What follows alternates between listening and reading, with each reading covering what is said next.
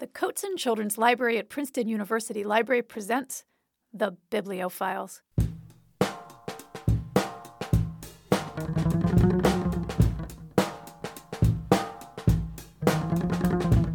Hi, this is Dr. Dana. Today, my guest is S.E. Hinton, author of The Outsiders, That Was Then, This Is Now, Tex, Rumblefish, and Taming the Star Runner. In 1967, a new voice entered the world of children's publishing. It was the tough, unfiltered, empathetic, and frank voice of Ponyboy Curtis, the main character in Hinton's groundbreaking and genre creating novel, The Outsiders. 14 year old Ponyboy lives with his big brothers, Soda Pop and Darry. They are orphans, and Darry has set aside his dreams of college in order to shoulder the responsibilities of providing for his younger brothers. Ponyboy, his brothers, and his friends are greasers, they grow their hair long, wear leather jackets, drive old souped up cars, and rove in gangs. They also clash, often very violently, with the Socs, the upper class teens from the West Side who seem to have it all. When the violence results in a death, Ponyboy and his friend Johnny must go on the run or face the judgment of a system that is already stacked against them. Hinton's characters navigate confusing, turbulent, bleak, intense, and often unfair worlds that were previously unheard of in children's literature. The raw truth of Hinton's novels ushered in a new category of children's literature young adult fiction. In 1988, she was the recipient of the American Library Association's first annual Margaret A. Edwards Award, an award that honors authors whose books, quote, have been accepted by young adults as an authentic voice that continues to illuminate their experiences and emotions, giving insight into their lives. End quote. It's important to add that while gritty, Hinton's books also carry with them messages of understanding, acceptance, choice, family, forgiveness, strength, and hope. They are both heartbreaking and illuminating, desolate and thought provoking, frightening and beautiful. In addition to her YA books, Hinton also has a chapter book for younger readers called The Puppy Sister and a picture book called Big David, Little David. S.E. Hinton, welcome to the Bibliophiles. Uh, thank you. Many people are surprised when they learn that you wrote The Outsiders when you were 16 years old. What compelled you to write the book? Three things. Uh, one, first one is I just like to write. I've been writing for eight years and um, actually it wasn't the first novel I wrote. It was the first one I ever tried to get published. But I'd been writing constantly since grade school, since I learned how. It's something I just enjoyed. Two, I was mad about the social situation in my high school. I went to Will Rogers High in Tulsa, Oklahoma, very large school. Uh, senior class, the graduating class, was the smallest, and it had over a thousand students. So you can imagine what a, you know, this was a baby boomer school. It was packed. Uh, that didn't mean you could have a lot of friends. As soon as you got to school, you got in your little group and you stayed in your little group and you stayed away from all the other groups, which I thought was idiotic. And when a friend of mine who was a greaser, I grew up in a greaser neighborhood. I got put in uh, what they call college track classes, like Ponyboy did, so I had friends of both sides. But when a friend of mine got beaten up on his way home from school one day, I was became mad and wrote a short story about it. It was about ended up about 40 pages long, single space typed. But I uh, kept going back over it and over it, and was just really enjoyed writing it. Uh, and the third reason I wrote it was I wanted to read it. When I was in high school, there was nothing being written for the teenagers, except, you know, Mary Jane goes to the prom. And she wants to go with the football hero, but she ends up with the quiet boy next door and has a good time anyway. well, I'd been to a couple of proms by then, and the big plot was, uh, you know, who got killed in the parking lot. And the subplot was who brought the booze and how did they get it in. So I just couldn't find anything that dealt realistically with what I saw teenage life was like in high school. So that's another reason why I wrote it. And I've learned that a good reason to write anything is because you want to read it. What was the initial reception for The Outsiders like? Um, usually it was pretty favorable.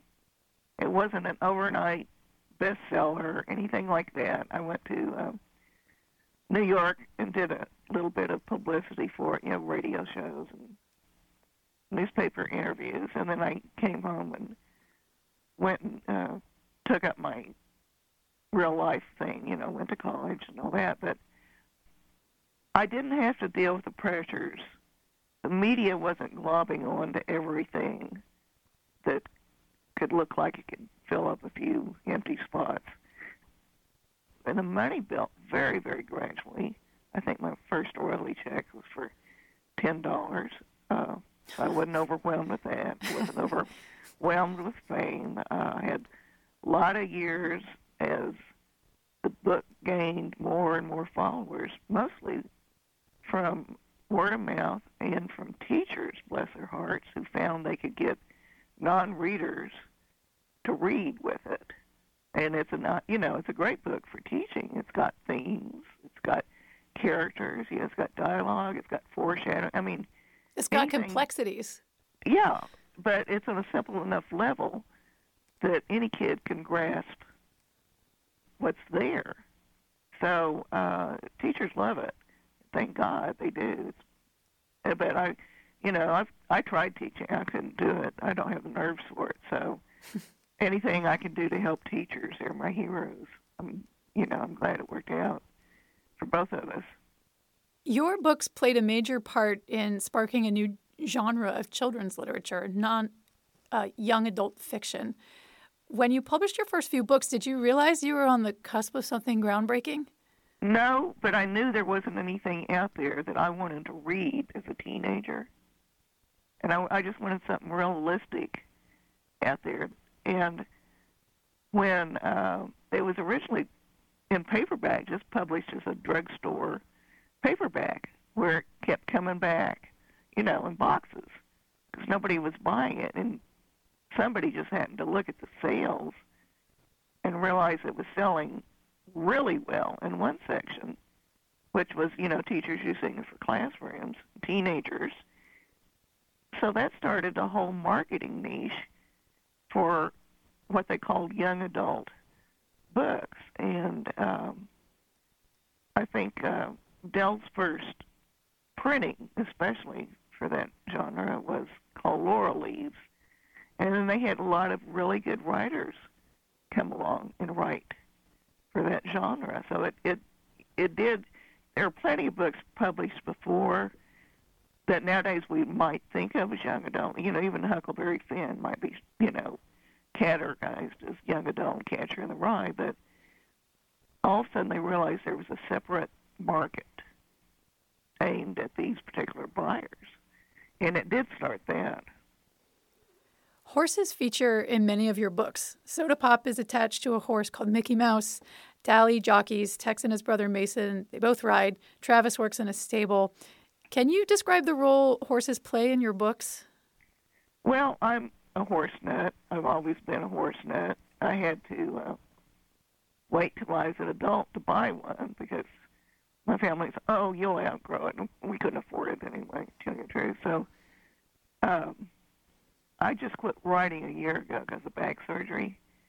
Every time I swung my leg over my horse, I think I outgrow it. But um, I took my last seventy-five dollars out of the bank when I was twenty and bought a uh, thoroughbred colt and raised him from a four-month-old till he died in my arms at the age twenty-three.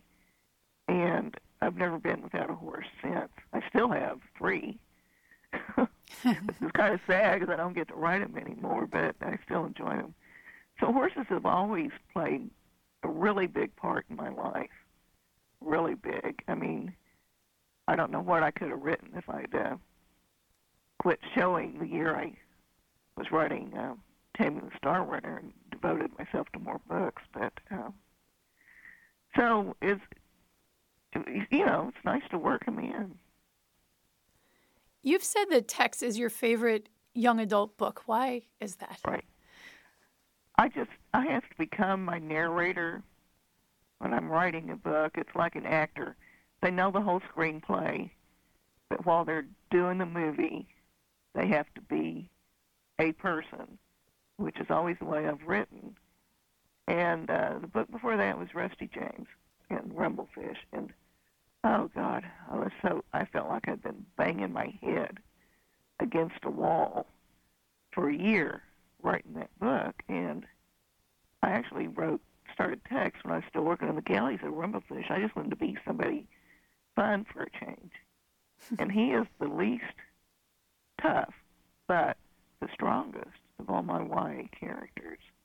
You know, it was really great to have that generous heart for a while, and um, it, he was just a very pleasant person to be, even though he's having his trials and tribulations. And I think it's a really good character study. I mean, Tex is my favorite character, besides being my favorite uh, book. Can you share a couple of things you've done to uh, immerse yourself in your character's world, sort of like an actor preparing for a role? well, you know, I usually start off by knowing everything about my characters, their astrology signs, and what they like to eat for breakfast. It doesn't matter if it shows up in the book or not. But, you know, I, I know the details, and then I go in to being that person. It's the only way I can describe it. It's one thing I loved about reading from the beginning.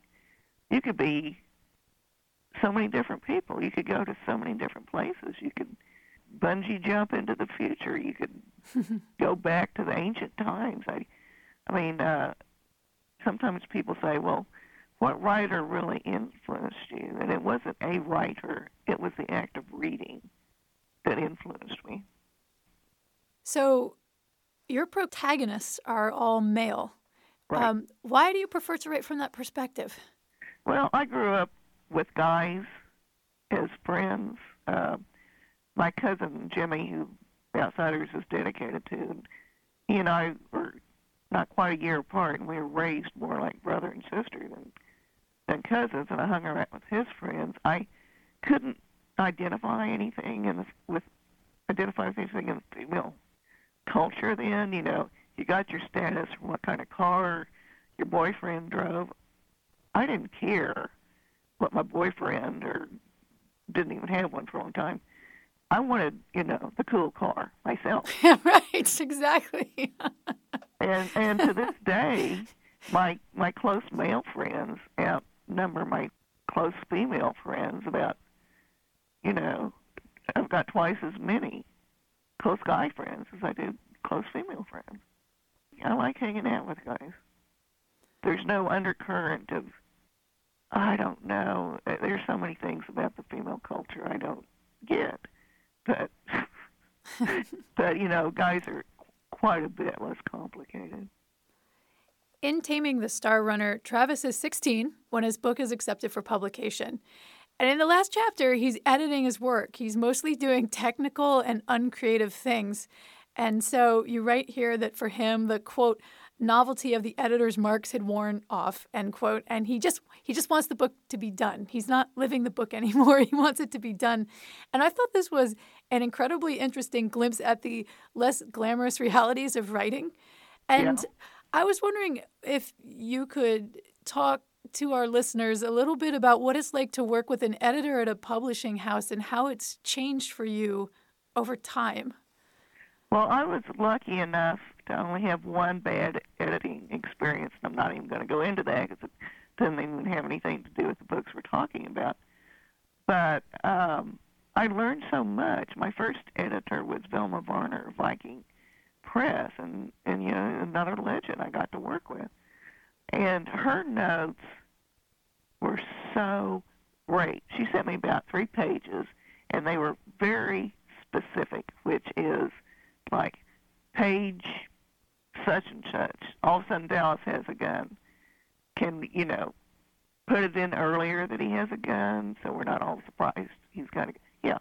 And it was mostly like you do not dis- need to describe these guys, you know, every couple of pages. You've done that real well. Just leave out descriptions and and on page such and such, uh, this doesn't tie in with this. I mean, very, very easy. It was three pages of notes, but they were easy to follow, easy for me to correct. It wasn't rewriting me. There's not, you know, some people go, oh, well, her teachers must have wrote that book for her. There's not a word in The Outsiders that I didn't write. And none of my editors have written a line in my books.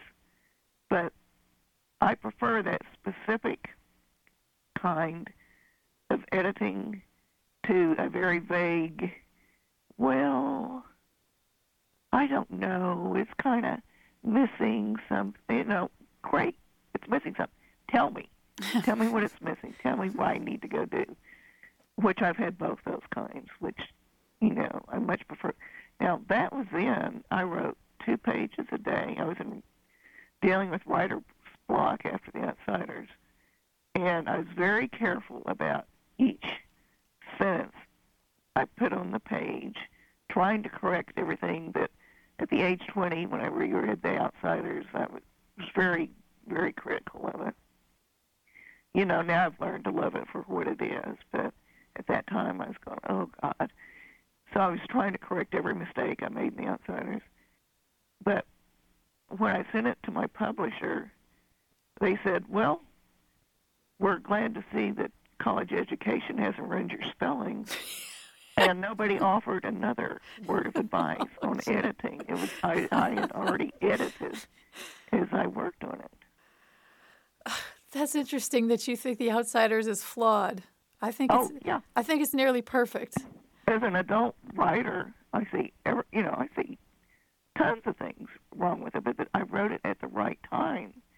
Why I get so frustrated with people nagging me for do a sequel. I couldn't even by the time I wrote that was in.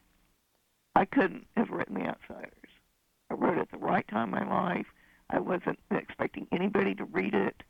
I wrote with the emotions of a teenager, you know, the absolutely naive, I, idealistic frame of mind that they all have. And I mean, I've talked to some of the toughest schools in America, and I haven't found one yet that didn't have some glimmer of idealism, which is one of the main characteristics of the outsiders. So I'm glad I wrote it when I did. I'm very proud of the effect it's had, not just on America, but all over the world. I get letters all the time like, "Well, I didn't, never enjoyed reading, but I really liked your book," which is, you know, it's great. Yeah. But the letters I get, your book changed my life. I'm looking at life a lot differently. I'm studying my own behavior different. I'm behaving differently. I'm looking at my fellow man different. I mean, that kind of response scares me. Because who am I to change anybody's life? But I've come to the conclusion that the others are well written. I'm proud of them all. But The Outsiders was meant to be written, and I got chosen to write it. It's the only way I can deal with it. These days, it's almost inevitable that a popular best selling book will be made into a movie. But in the 1970s and 80s, it wasn't so common. There's a really interesting story as to how The Outsiders became a movie, which was directed, I might add, by Francis Ford Coppola. It's a testament to the fierce loyalty readers feel for this book. Could you tell us the story?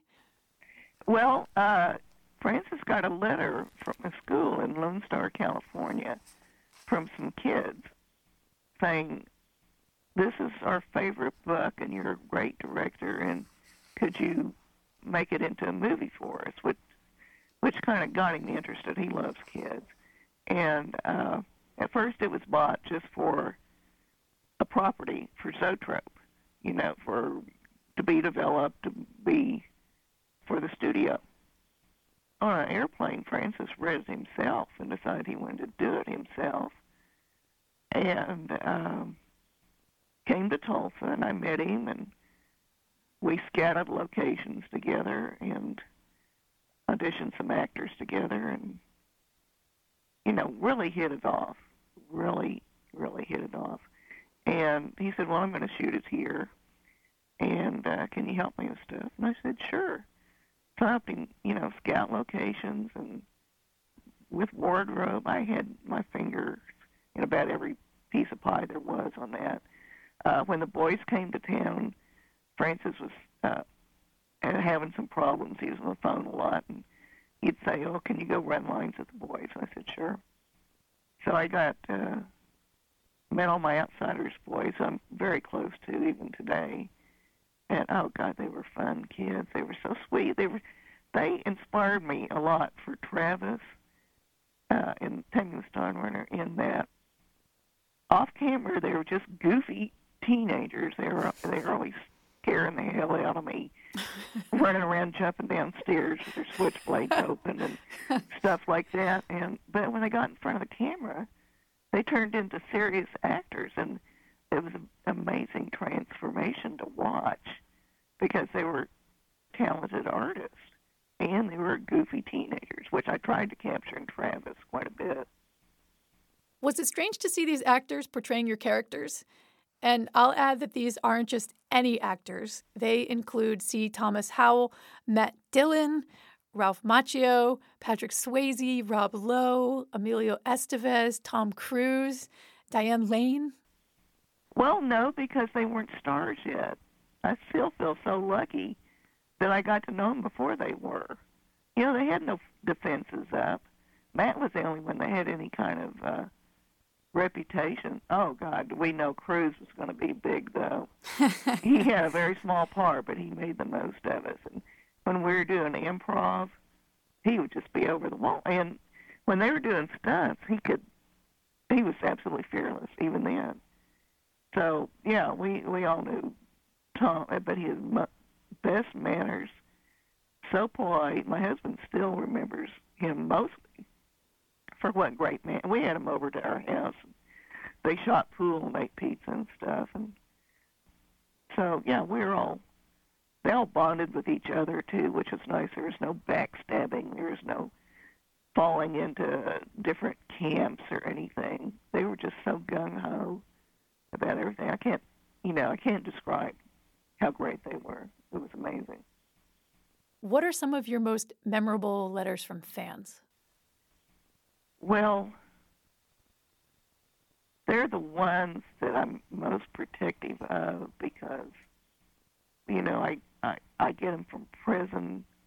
I get them from all over the world. I get them from people that grew up in circumstances like the Outsiders Boys did. Get from people who, Indonesia, which you think would have no corresponding society to identify with, but they do. It's it's the ones that say you changed my life.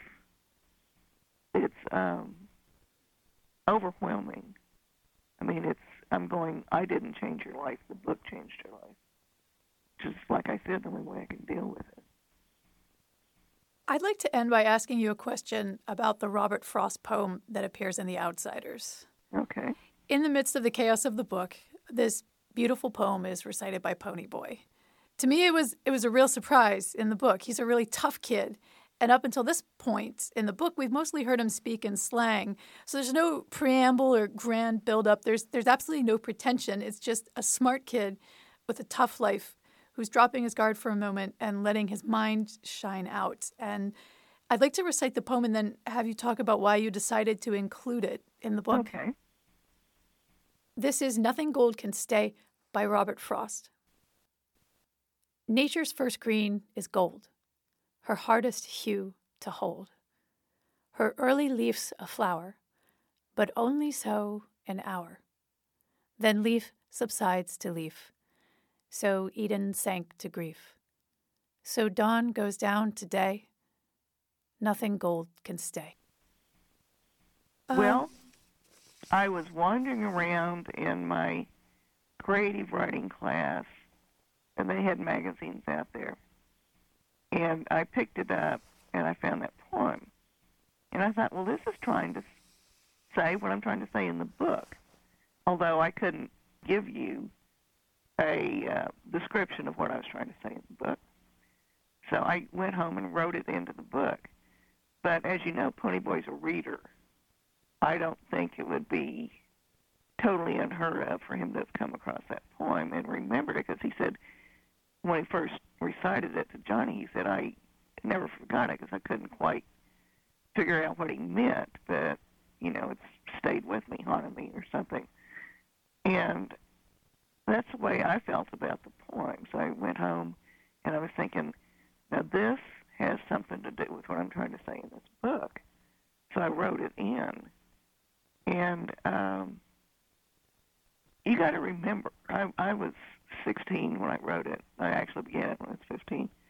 But then my junior year in high school was also the year I flunked creative writing. but this the year I was writing it. But um, you know, it just struck me. So I, I wrote it in. It's I wasn't taking, you know, how to structure a novel. I came across something that I thought fit in the book. I'd go home and write it in the book.